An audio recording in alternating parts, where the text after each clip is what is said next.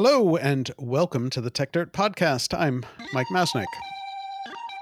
The world is increasingly technological, so we have better get methodical. Bringing precision to critical digital journalism with the singular vision of a modern monocle. Stopping the copyright bullies for pulling the wool on us. Stating and taking on all the blatant patent trolls. Document the ways that they aim to take control. Scrutinise and do their lies and make them fold.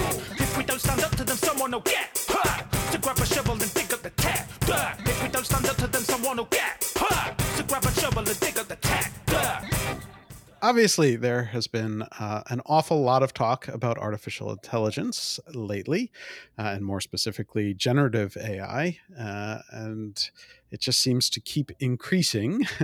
uh, and some of that attention and discussion has been about questions around regulation. There's a part of me that wonders if what we're seeing is sort of a pendulum swinging perhaps too far in in the opposite direction, and that many policymakers felt that they under-regulated internet companies for way too long, and now they're jumping to the belief that they need to over-regulate A I as early as possible.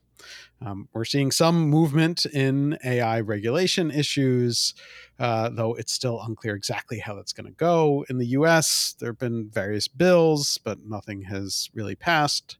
Uh, President Biden did issue a kind of sweeping executive order on A I, and we're, we'll still see how that actually plays out in practice.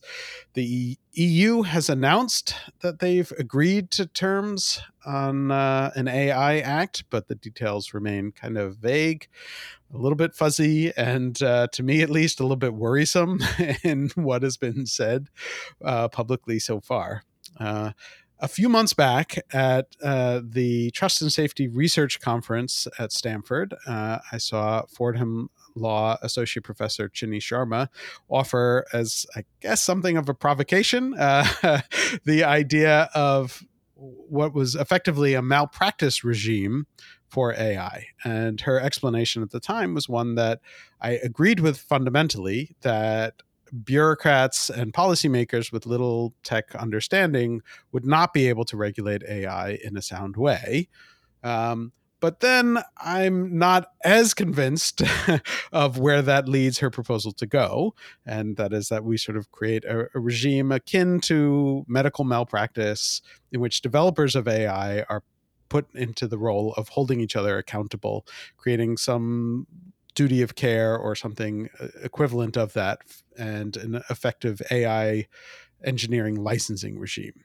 So uh, at the time, I raised a bunch of questions about how this might work, uh, and she's continued to work on the proposal and has just released an article on Lawfare uh, laying out the basics, which I think is being reframed a little bit now uh, as professionalization of A I engineers, including professional codes of conduct and standards, and the potential for tribunals who might review uh, the actions of members. So I still have many, many concerns about this proposal, uh, and uh, feel like there are some aspects of it that I'm worried about in practice. Uh, but Chinny has certainly been willing to respond to my questions and other people I've sent to her for her to talk to about the proposal over the past few months. Uh, and we thought it would be fun to hash things out uh, on the podcast. So welcome to the show. Thank you so much. Um, I like the intro because it's like, she asked for whatever's coming to her. So exactly. I no, no, no. uh, so, so I, I, I wanted to start really just by raising the original concern that I think I raised with you when, you know, back at that that conference at Stanford a few months ago. And it's basically that when I look at other areas that have this kind of professionalization, um, and, you know, a, the, a concept of malpractice, which are mainly medicine and law, um, I see an awful lot of complaints about how they work in practice. And this is turning into a very long question, but like, On, on two accounts. One is that they sort of, these these regimes tend to turn into effectively guilds with a sort of gatekeeping aspect to it. And there are all sorts of concerns about how much that keeps out of the industry and how that often raises costs significantly and maybe uh, leads to not enough doctors. We probably have too many lawyers, but not enough doctors. uh, and then second, uh, you know, historically, even with these concepts, it's it's sort of it's it's difficult to see too many cases where those, you know, licensing regimes, bars, whatever it might be, that really effectively police their colleagues. There are examples, certainly, of people, of lawyers being disbarred or doctors being found to have, have uh, been engaged in malpractice, but they tend to be the most extreme, like the the the it really, really egregious ones where they can't not do something or it calls into question their entire reason for being. So I think on both ends of the spectrum, I think that these systems have shown like real failures. And so I I worry about like imitating these things that don't seem to work that well. So that's my opening provocation to you. What's your response? Um, I really, really want to respond with, no, my idea is a silver bullet, and let me explain to you all of the reasons why all of your concerns are unfounded. Um, but in reality, I like those are very fair. And those are things I struggle with uh, as I research this because, you know, as you know, my my first ever scholarly paper was about the value of interoperability and how mm-hmm. I think it's anti-competitive to restrict A P Is. I'm very pro-competition and an open internet. My second paper was on open source. I love the collaborative nature, the low barriers to entry. And so it's like, what are you doing now? Suggesting uh, a members-only club for tech. Um, and and all of that's fair. I... So it seems like you have two concerns. One is like the protectionary effects of professionalizing a field. Right. Um, and two, um, that those might not even be uh, outweighed by the benefits because you you are not holding anything but the more egregious cases, um, right. uh, punishing the most egregious cases. Yes. Um, so just the protectionary uh, barriers. One, that is certainly true for law and medicine. Um, mm-hmm. And there are some real concerns around um, the impact that barriers to the field have had on patient care. Mm-hmm. However, one, I don't think that it is necessarily the fact that we require licenses that reduces access to patient care or quality of patient care. I think that an under-regulated medical insurance regime is what is spiking costs. So basically, there are studies that show that the actual incident of medical malpractice cases, and this goes to your second point, is exceedingly low. Mm-hmm. Um, but the narrative that insurance pushes out is that, you know, your risk is so high, and that's how they justify extremely high premiums. And so doctors sit in the middle, um, feeling as if they are at risk at every turn. Mm-hmm. And so I, I blame insurance more than I blame guilt.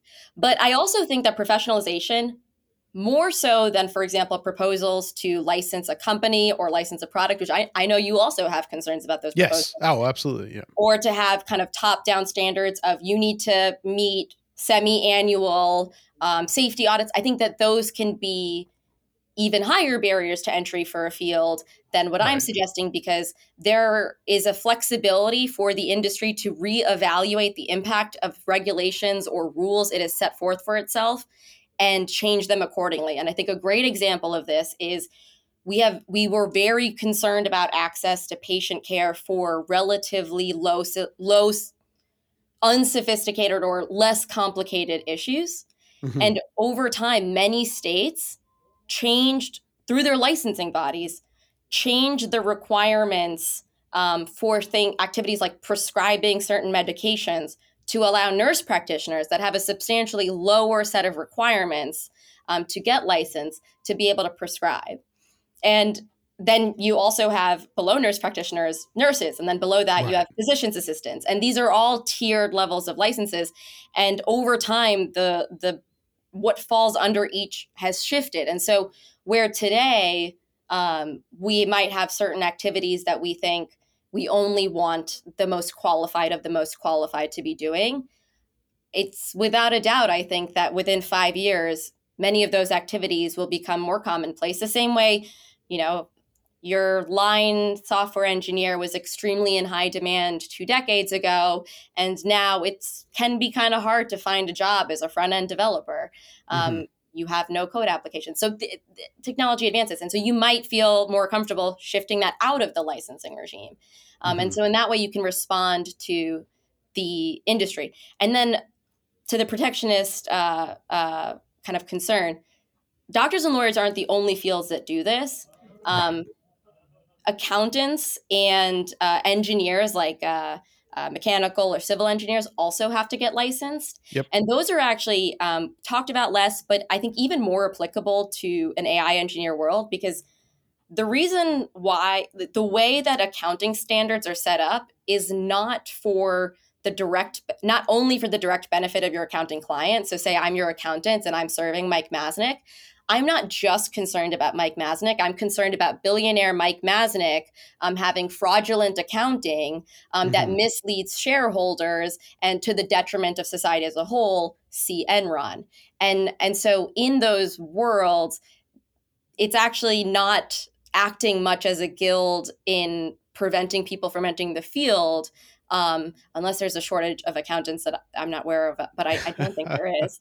Um, and it's more acting as, how do you make someone think beyond just a fiduciary duty? Um, and then to the second point of the most egregious examples, on one hand, I get to point to that and be like, hey, all of you people that are really concerned about a floodgate of litigation, it's actually not going to be that big of a deal. Um, but on the other hand, it's like, well, then what's the point of this? Um, right. I think what's the point of this is uh, I'm... I would rather something that gets at the most egregious harms than nothing.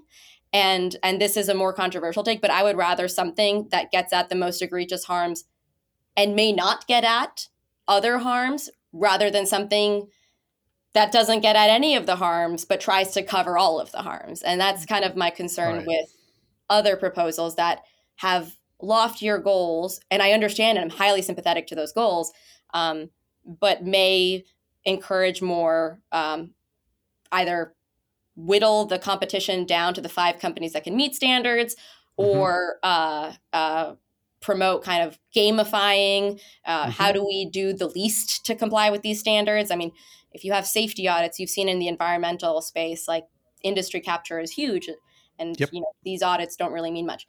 Um, and so, what I the the hope that I have of something like this is not really about the people who get their licenses stripped away, but rather the culture change that has happened organically in other fields that did choose down to cho- choose to go down this path. And right. I think that the, you know, I can't say there's a causal relationship, but there is historically a, this happened slowly over time. And after this happened, there became more of a sense of duty to public welfare than there was before. Right. So that leads to a whole bunch of questions, potentially. um, so one is that, like, in in those industries that have it, though, it does feel like the issues and the concerns are much more clearly defined. And we're at a space with, with A I, at least, where even A I is not clearly defined. uh, and there are disputes over what is A I. And, you know, for years, you know, people, there would be companies, I would get press releases from companies saying, like, A I powered, blah, blah, blah. And I look at the details and it's like, your A I is just like a spreadsheet hidden in the background. you know, that's... you know, that's not what people are talking about with A I. And, and so, like, even what counts as A I is still sort of unclear. And also at the same time, we have a lot of aspects of what is considered A I that people are just kind of playing around with, right? And you don't necessarily have that, those same scenarios. You don't have, like, people who are toying around with you know, financial statements, right? or, or, you know, suing someone. I guess that's probably not a good example because you do I have that occasion. Like, uh, a lot of people differ. Really creative. I mean, and, yes. and recent litigation shows yes. you know, things yes. that used to be dead law are now all of a sudden back. Sure. But, but I mean, it's still like, you know, th- it is a defined set of, of things that are happening, right? Whereas like A I is still in many ways for many people, like, I don't want to say a toy, but but like conceptually a toy that people just sort of mess around with and just experiment with, which is not the case in, in these other industries. And so do you worry about this kind of setup either sweeping in too much, or do you have some sort of concept that limits it to a just a particular segment that is more clearly defined? Um, so three kinds of flavors of responses, and you know, you choose your own adventure on which one you want to uh, attack me on, and I welcome it. um, my first being, it's kind of this rhetoric, and and I'm going to be the lawyer and poke at language you use because you know, I walked in eyes wide fair open, enough. And totally you did too. um, but kind of, it's the idea of like A I being a toy that people fool around with. Yeah. That on one hand is how great science has been made. Yes. Um, is people in labs toying around with new things and being like, let's shoot light into this piece of glass with a slit in it and see what happens. Right. right? With no real goal. But you don't take that and embed it in a product and put it before the public when you're like, let's see what happens. And, and, and that's the culture I think that I am most concerned about. Right. And, um, you know, Gen Z has a lot of phrases to, to cover that kind of behavior, but really it's um, the move fast and break things when yep. we talk about A I, especially when we talk about the lack of transparency around what is A I, is this really embedded A I? Um, And this could go in the reverse. You could have a system that does not say openly that it is using A I and could be using A I. There's just a lot that's unclear. And as we see from like something as simple as insecure software, consumers don't have transparency into like what they're interacting with. And so they can't really protect themselves in that way. Okay. So, so, so are you saying that this only applies to situations where there's like commercial products? Yes. I see. So, and, and I could be, this is, you know, as you said, like, I, I have my own questions on the feasibility of my regime. Mm-hmm. Um, but I think that's true of any proposal that's happened. And then you just either like, you know, the E U approach is like, well, let's just do it and we'll figure it out later. Yeah. Um, but same with kind of like my, the way I distinguish open source code that's been made open source and then open source code embedded in a commercial product. One is sitting in the ether and not impacting anybody. It's just a place where people are trying new things and building off of each other and making things available and seeing if they can contribute to the common good. Um, another is somebody taking that and then putting it in something that has very real user impact. And so that's why I think liability fall should fall on the latter and not the former. The same applies here. If I am experimenting in a lab, in a wet lab, uh, in terms of kind of like exploring the value of stem cell. I mean, I'm already like exhausting my knowledge of science um, for a particular pers- purpose right. versus using that on human subjects. Those are very different things and require very different levels of approval to do those things. And so I think the same, if you want to experiment with A I, absolutely. I say absolutely go for it. I think there are some that say don't, you know, and I would okay. acknowledge that debate, but that's not what I'm saying. What I'm saying is to practice A I engineering means to be delivering that service. Um, the pauses, because I'm using air quotes around these weird phrases I'm saying, um, to the public. So I can be writing papers about how I theoretically think medicine should be practiced, but the minute I'm interacting with a patient um, or Um, interacting with many people in a treatment capacity, even if I'm giving my services for free, that's still the practice of medicine and I still need to be licensed to do that. And so that's kind of one thought. And then my second response on kind of how expansive or limited would this be is again, that's kind of the benefit of this regime, is like the regime can decide what A I is. Um, mm-hmm. At what maybe we think linear regression can, in some instances, be so complicated as to need to fall under this, depending on the number of parameters, the use case, you know, the training data, and the degree to which it's structured. I don't know, um, but it allows experts smarter than me, and I think this is the point, to figure out what are the high risk cases that should fall under this definition, um, and and that can be flexible over time. And then three, I think that, um, you know, I had a third answer, and I'm sure it was extremely good, but we'll, we'll, we'll take it as a given. That, that was very, very compelling. Well, let me, let me, so let me, let me, let me ask a, another question. And if the third one comes to you, you can, you can use that. But like, um, so I still have this, right? So I, I, just thinking about the way that that innovation tends to work in the, the internet and, and tech space, oftentimes you have things that, you know, and I'm going back to the toy analogy, um, that people are just sort of playing around with that they don't realize is even a product. And then like other people suddenly start wanting it, and, and it turns into a product almost accidentally. And, and so I wonder if this kind of regime effectively cuts that off, in, in that like nobody gets to release just kind of a toy that they can play around with until they've hired a licensed A I engineer who will go through this process. So is that, is that just like what you say is like, that's the necessary cost to, to protect against some, some horrible potential future, that that's, that's the way it needs to be? And then if so, do you fear that that cuts off, you know, an aspect of innovation that that has been important in the internet space over the last few decades?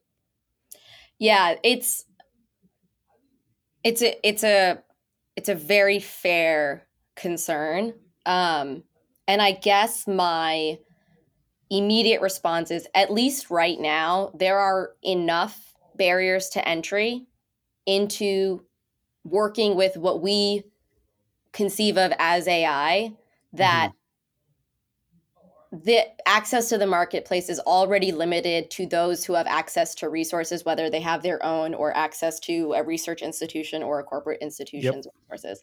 And that might change over time, but if market powers have, you know, anything to say, you can imagine that's not really going to change. You'll be giving up something, you know, for example, I might imagine a cluster um, giving access uh, to innovators, but then wanting a share of the I P. And so mm-hmm. that, the market kind of figures it out, this out in terms of getting value for really um, in-demand resources.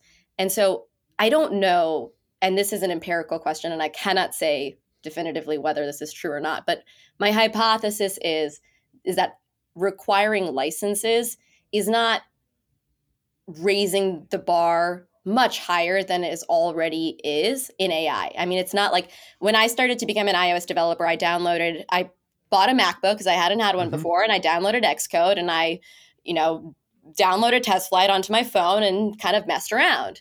And and you could do that, but mm-hmm. it, I can't really work on an L L M with my MacBook. Um, mm-hmm. And, or at least in the way that you're talking about of kind right. of developing something cool and then productizing it. Um, and so there's that. The second thing is, you know, if if you do have to hire an A I engineer, um, that just demonstrates the massive benefit of having that license, which might incentivize more people to go out and obtain that license, um, which might kind of then reduce with more supply the amount that those licenses can like, mm-hmm. you know, charge in terms of value. Um, another point is that we don't need to take the medical world, you know, I'm pretty sure it's like on average like four hundred thirty-seven years of education before you can become a practicing doctor, um, is what it yeah. feels like. Yeah. Um, you don't, you don't necessarily need that. You know, what I think people, one, a criticism I get all the time is, I mean, you're a lawyer, you know, the bar exam isn't like really testing right. anything. It's not testing whether you're a good lawyer. And I was like, that's true. Um, however, it is testing some stuff. Like I did have to learn right. some stuff, an above zero amount of stuff related to the law to take the step. Right. Um, and, but beyond that, what was really important is that now I have this license to practice that, if taken away, functionally bars me from practicing in the United States. Right. And I will likely have to report it in many other countries if I try to go practice there. Right. And and that's that's my livelihood. And so it's not so much the requirements to getting the license that need to be extremely high, but rather the enforcement mechanism to what you want people to comply with once they have the license. And so I guess that is to say, you know, maybe your sixteen-year-old doesn't need to show that they have a high school degree. Maybe they just need to take a test or take one year of ethics courses and statistics courses, and we are comfortable with that. That's something I think that can be decided by, again, people smarter than me, um, but probably not just A I engineers. I think other people should probably be part of that conversation. Um, and then the last point is, like, the entire tech field, like, I, I love the idea of the garage innovator, but like mm-hmm. that's not how things happen anymore. It's maybe the garage engineer at one point, honestly, probably in kind of like Westchester, New York, where the garage is like nicer than my one bedroom apartment. Um, but the garage story sounds better when you talk in interviews later and pitch funders. And so what I'm sure. getting at is you need venture money. Um, And that's even more true for the resource reasons we talked about earlier in A I. And so when you have venture funding, you have the resources then to acquire otherwise maybe expensive licenses and to take the exams. Or you go to a company that, for example, law firms will pay for your bar exam fees and renewal fees, that can pay for that for you. And so tech is already a money-intensive endeavor one way or another. And so... Um, I, and I, I, that's not to dismiss the concern, but yeah, why I'm less concerned.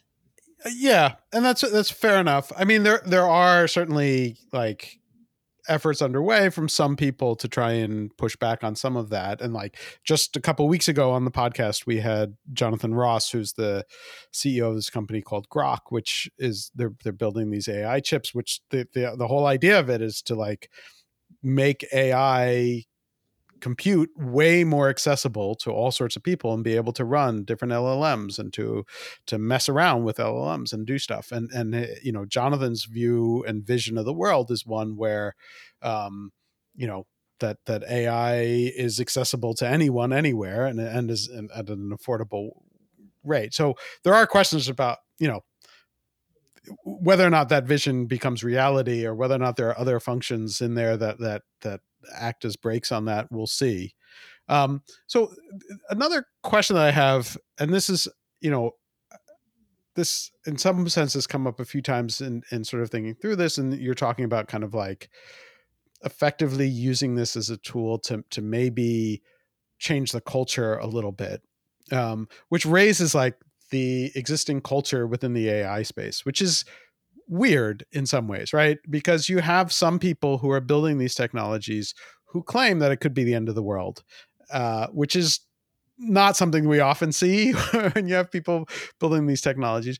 But then you have other people, and there's like, there have been a few articles now recently, though this has been around for a while, of this, this uh, effective accelerationism mm-hmm. concept, where you have these people who are now just becoming more and more open and, and sort of proud of the fact that they don't want any brakes on anything. They think that we need to move as quickly as possible. And in fact, in some cases, when you talk to some of them, that any attempt at thinking about how to do this safely is itself dangerous because you're holding back the technology that is going to save more lives or do more good or whatever it might be.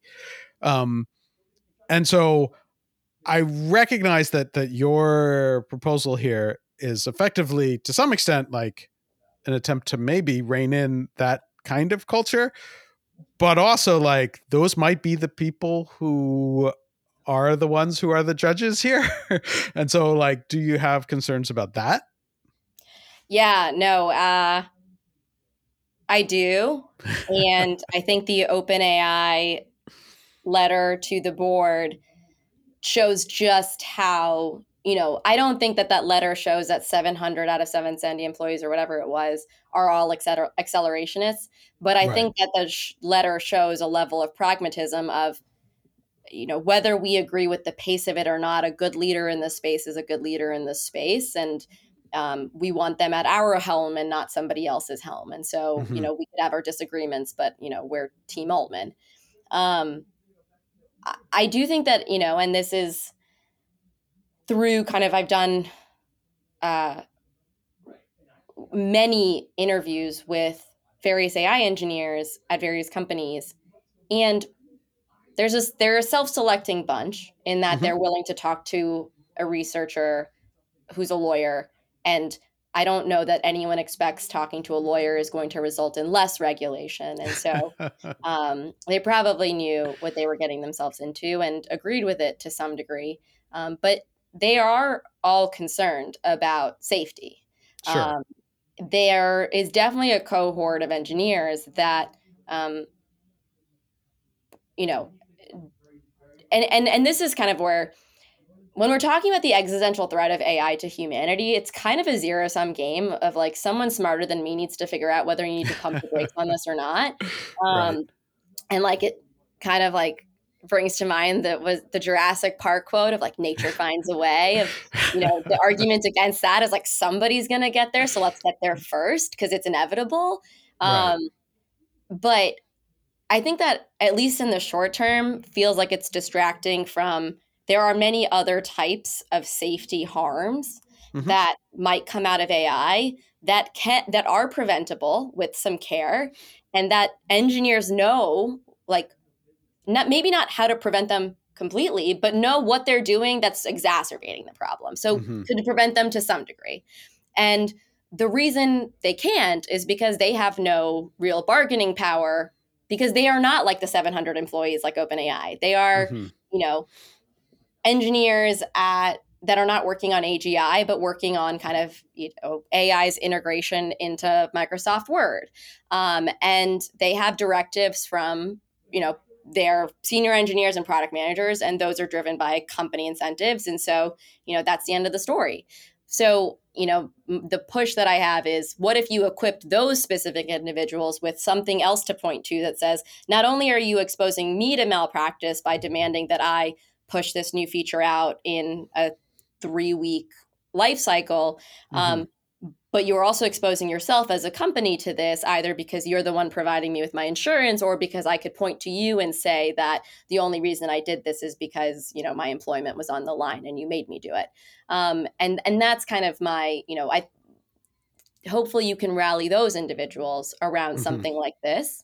Um, because even in medicine, there are individuals who think that um, practice guidelines have only constrained doctors from the creativity mm-hmm. and flexibility required to treat patients. Yep.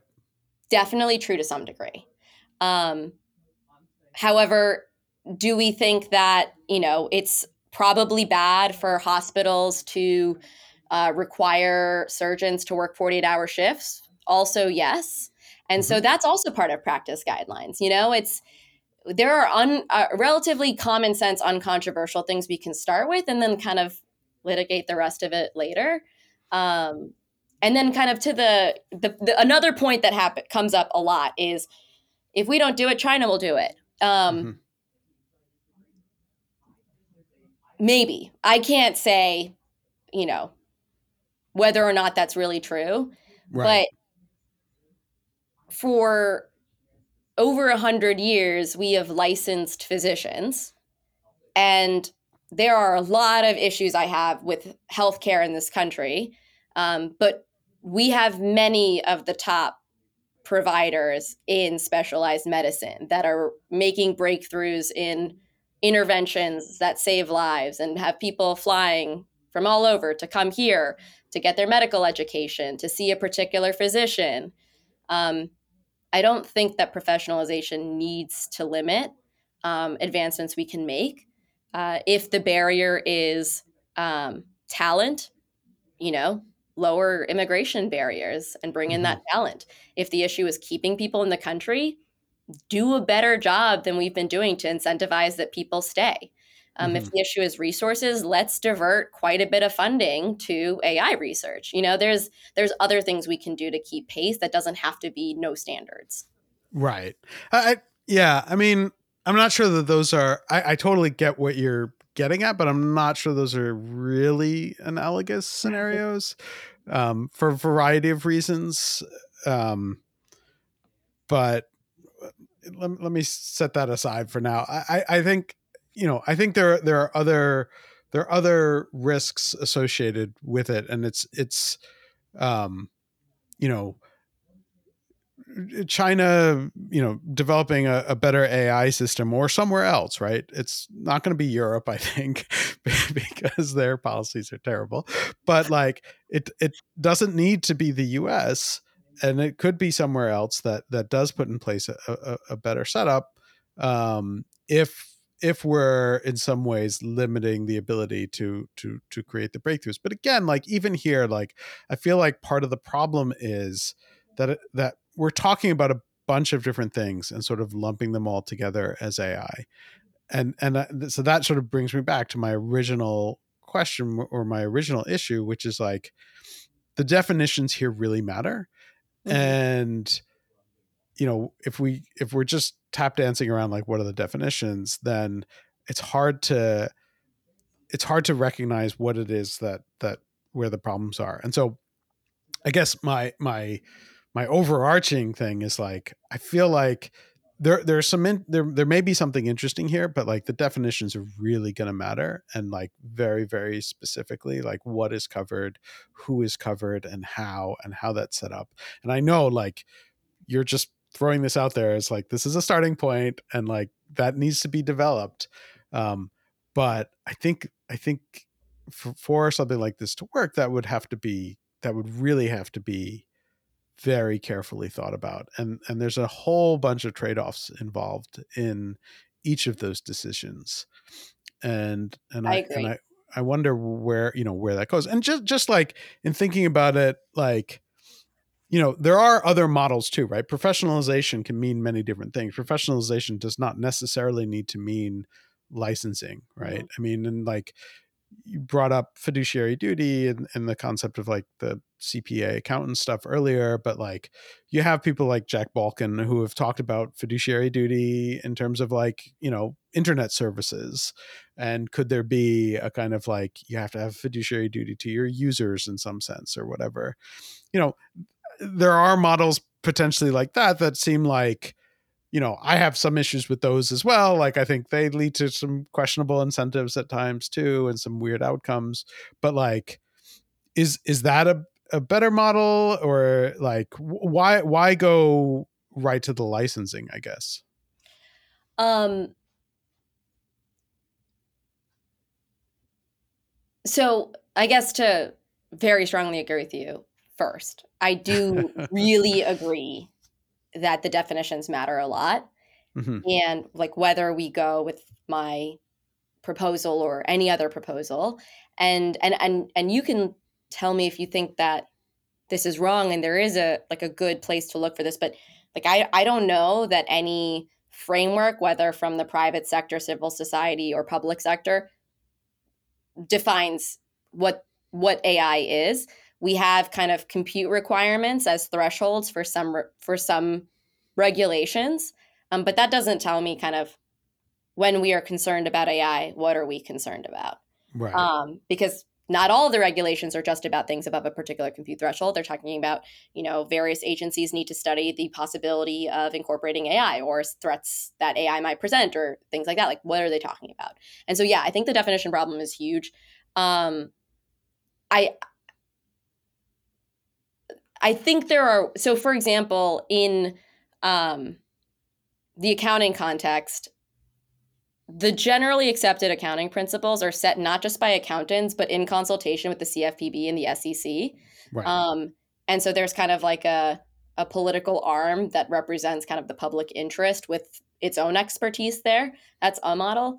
Um, in medical disciplinary boards, you often have representatives of the public. So it's not just mm-hmm. doctors, but you have other stakeholders that come to weigh in on things. And so, you know, you could imagine a world in which, you know, there's a bunch of A I engineers trying to define what A I is, and you know somebody is bringing in the foreign policy perspective or the implication for markets perspective. I, I don't know. Um, and and I think we would have to be a little creative there if you set something like this up. But then to the why am I jumping to licensing? Um, I, as a lawyer, don't trust courts with tech. And mm-hmm. it's not because I don't think common law isn't good and I don't think courts are dumb and can't figure th- I mean, I think the track record of courts addressing issues with technology is extremely poor. Yes. For reasons that they are to fault and reasons that are maybe outside of their hands. Sure. On one hand, you know, we're seeing this with A I constantly. Like, what are the harms we're talking about? Right. Like, we don't even have a good articulation of that when we know in our gut that there's something to be worried about, but we don't know what that is, and we don't know what to look for when we look for it, and we don't know how to quantify it. And unfortunately, our tort system, that is like the first step. And, right. you know, tons of plaintiffs can't even pass that. So even if you have a fiduciary duty, what are you showing as like, this is what I'm asking for recompense with? Right. Um, then there's kind of the issue. So like a duty is a big one. And so having a fiduciary duty to all of ChatGPT's users, like that could get you some of the ways, but it doesn't get you to this harm element. Um, and then the second thing is like causation. Like you see mm-hmm. in medical malpractice, why is medical malpractice actually quite hard to litigate once you get to courts? Right. Um, it's hard for a patient, even post-discovery, to say like at this juncture, this physician was responsible for making the decision that caused, you know, I have twenty percent, you know, less life than I should otherwise have had. Um, and it, with tech, like especially when you're talking about A I models, um, there's a lot of reasons why this is going to be really hard from a technological perspective, um, from a, you know, even the most savvy plaintiff's attorney is going to have a hard time understanding this, whether they bring in expert testimony or not. Um, and then in terms of culture, we were talking, you know, offline earlier about agile development life cycles. There is no documentation culture left in industry. Like right. it's nobody wants it, nobody likes it. And so then what do you point to when you're trying to figure things out? And so I have a concern from like that kind of practical standpoint. And then well, how do you quantify this? Like, what are the damages? Like, what are you, you know, I had, you know, I was convinced into having a eating disorder by prolonged conversation with the National Eating Disorder Association's chatbot. Um, what, what, what is that? You know, we've yeah. had a very hard time quantifying these kinds of harms, yes, even if yes. you recognize them as harms. Then you have your Section two thirty barriers. A I is ingesting a lot of third-party content. So mm-hmm. is that something? I, I, I think, you know, Sam Altman said Section two thirty does not apply to A I. I, I don't think that he can decide that by fiat, um, but I, you know, that's still an open question. We don't know where that's going to go. And then there's the super background culture that you have judges that have been on the bench for a long time, and you have lawyers that have been practicing for a long time, and you have society that has been thinking about this for a long time. And all of us have grown up in a world where we don't expect a lot from tech. And mm-hmm. so once upon a time in the medical world, you had your one community doctor that did everything from like amputations to a sore throat. And you were never going to piss that doctor off because then you have no doctor. Um, it's kind of like that, but we're just, we're beholden to tech in a way that we just, we don't have the learned consumer expectations to weaponize a tort or like use a tort system as a shield against harms. Right. Because we don't think in that way. Um, and that's why privacy has had a really hard time. Like it's gained momentum and awareness, but not, not a lot. Um, yeah. Yeah. So, and so just as like a, a final concept that I'm sort of trying to puzzle through and, and, and, and having this conversation and thinking about is that I, I still feel like the harms to, to, to get to what you were just talking about, that, that the, the lack of clarity in the harms itself also makes this a challenge for me. Right. And even like you can say like in the medical field, it's not, it's not clear in terms of, it's more of an attribution problem. Like how do you, how do you attribute this harm to this particular decision or, or whatever. But in the, in the A I field, like we're not even, we don't, nobody knows like what the harms are. And often it's not even like part of the issues we, you know, we don't know what the A I is going to do. Right. And so like, there's one thing to say like, right. I mean, you know, the, the, the, the silly example everyone always goes with is like the paperclip example of like, you know, whatever you, you wanted to make more paperclips and decides to turn the entire world into paperclips, which I think is really not a, a useful concept in, in lots of ways. But there is a, a, a point there, which is that, you know, in some ways, the concept of A I and A G I in particular, if that ever really comes to be, if we could define what that is, if it does, is like, is that it is this sort of independent concept that will do things that nobody will understand. And that there won't be a reason and there won't be a way to track back. And like, we're seeing these things, like people are coming up with, with potential regulations and ideas of like, you have to be able to explain stuff. And it's like, you can't. Like, there's a bunch of these things, like the way they work, there is no explanation. There is no clear linear path from, from A to B. The system is just making decisions. Um, and so I worry about like, how do you, how do you deal with that situation? And, and so like, I just read, I don't remember if I told you about this or not, but I just read this book, um, the, um, The Alignment Problem. Did I tell you about that or not? It's yeah. worth reading. You should look it up and, and read it. And it's a, it's a, it was written a few years ago, and it is about these questions about like bias in A I in particular, and, and talking about like early systems for like, whether it is like hiring, you know, going through a bunch of resumes and hiring, or going through, uh, you know, uh, people who have been convicted and like for sentencing guidelines. And there are all sorts of questions about bias in those systems, and they are reasonable questions.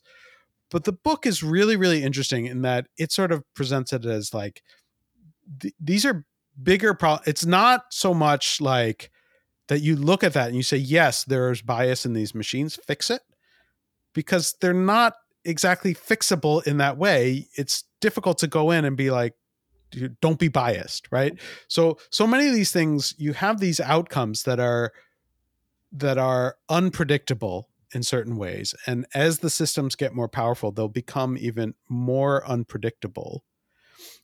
And then at the same time, it's not even clear how you avoid some of those problems, because all of them involve very, very complicated trade-offs in ways that are difficult to predict. Like every fix creates some other issue. It's, you know, you're, you're pushing on one thing and, and something, some mess is springing out somewhere else. Um, and so, you know, there's an argument that you could just take what I just said and like say, that's ever more reason to, to go with your proposal, and like, just get people to like think more carefully about what they're doing before they do it. But there's also an element that says like, if you don't know, and you don't know what the impact of any particular decision is going to be, and you don't have a clear path, and you don't have the ability to trace it back, like, does all this do is just have people say like, I don't know, so I'm not going to try. And therefore, do we lose the potential for a lot of useful things that come out of that? Um. So... There's so a lot in there. So yeah, sorry. Answer quickly. thirty seconds go. Um, um, okay. Um, kind of like the easiest case. Mm-hmm. At a minimum, what if we just had a world in which we required all A I engineers to understand like basic statistics, because A I is just like math on steroids, right? Right, right. So, um, but you have people like, like I'm an, I'm a self-taught iOS developer. If I was a self-taught A I engineer, that means yeah. I'm reading Medium articles and Stack Overflow and copying and pasting stuff and then testing it and being like, that seems like it worked. And right. then putting it in front of like funders or in an incubator. Um, and, and that that's concerning. And so at a minimum, you know, if you are building a uh, diagnostic tool for minors in India, and you train it on the elderly population in Seattle, I don't, you know, that's that's a common sense issue. Right. And you would say, that's not happening. Sure it is. Right.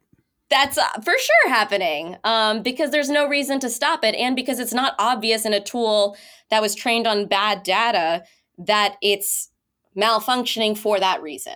Um, right. Because as you said, the malfunction is hard to guess at. And that's kind of why I'm like, push it further upstream and make sure the things that we know to be wrong are wrong. So for example, um, and then, you know, to that point, sometimes we don't know the blind spots is it's a very real concern. And so we don't punish people when it wasn't a thing that was preventable and that they should have known was preventable. Mm-hmm. Um, but in a professional world, there is one, a, a huge incentive for continued research and then having practice guidelines reflect that research. So when that's found out, you update things over time. So mm-hmm. we did not think of body mass index as a very racist um, measurement of health. Mm-hmm. That was studied and there were papers from a while back, but it didn't percolate into for reasons that are probably concerning given the makeup of, you know, bodies like the sure. A M A and, you know, D S M. Um, but it did eventually. And so now in medical education, including when you are doing recertification, you in your modules or classes learn this kind of content. So that's better than nothing. Um, do we know exactly like the measurable outcomes of people using that? Um, there are some studies that try to do that, but it's not clear. But right. we were able to kind of move it forward. So you don't have to wait for the bad thing to happen for us to hold that accountable. You're just like, we realize this is bad. So for example, we realize that creating synthetic data in this way is for this use case is more often than not bad. And so let's not do it e- e- for any use case in the future. Um, and so that can kind of move to part of education.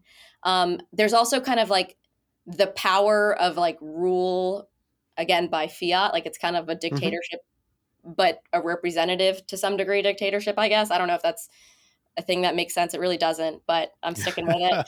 Uh, I've already said it, so now I've got to defend it.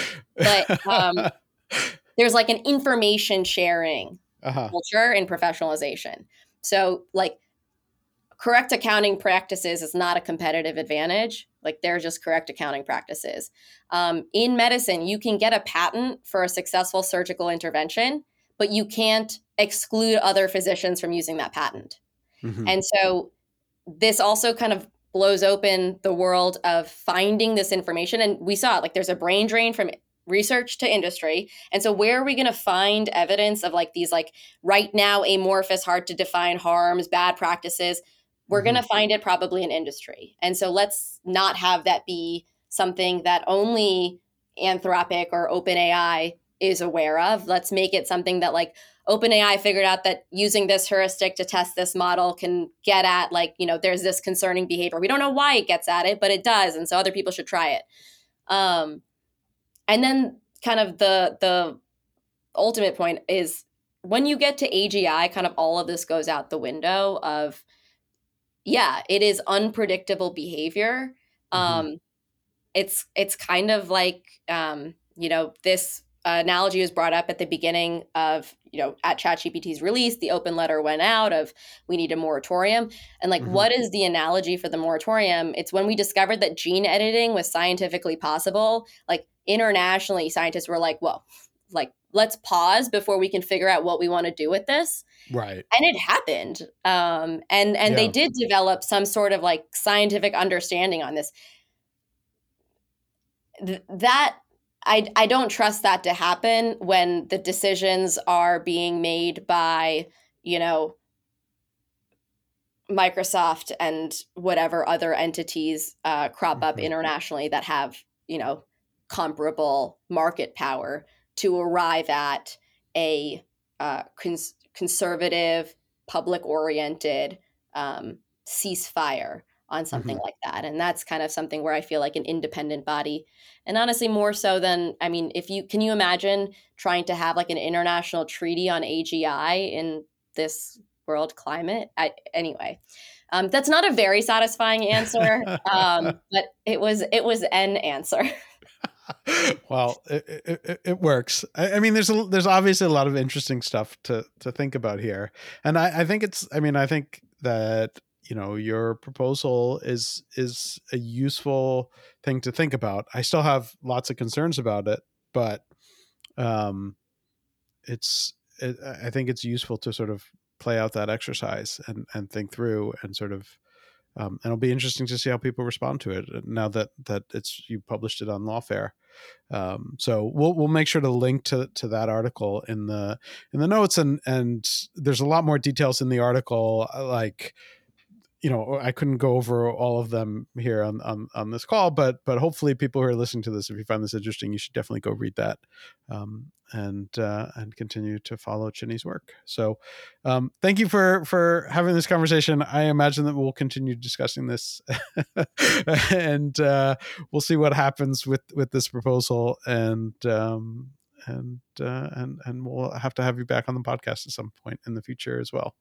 That would be great. And as like a last, you know, I welcome feedback. So anyone who does listen to this and read and or read the article and have, you know, really burning opinions, um, you know, all of it should be in support of me. But even if it's not, I, I would like that. That it it the nice thing about being an academic is um, the stakes of me putting this out are are low. Um, I, it's not actually going to become law. But um, I think you nailed, you hit the nail on the head. Uh, I just wanted people to be thought, talking about this in a more right. imaginative way than I think the conversations have been going. Yeah, and and definitely this is a, it's a different proposal, right? It's very different than what what we're seeing, you know, policymakers talk about, and I think there is value in it, and that, you know, if it were this or some of the things that the E U is proposing, I'd probably go with your proposal. Oh, let's end on that note. I'll take it. But, you know, I still I have concerns about both of them. But anyways, thank you very much for taking the time and joining the podcast, having this discussion. And uh, and I think we'll end it there. Thank you to everyone who has been listening as well. And we'll be back next week. If we don't stand up to them, someone will get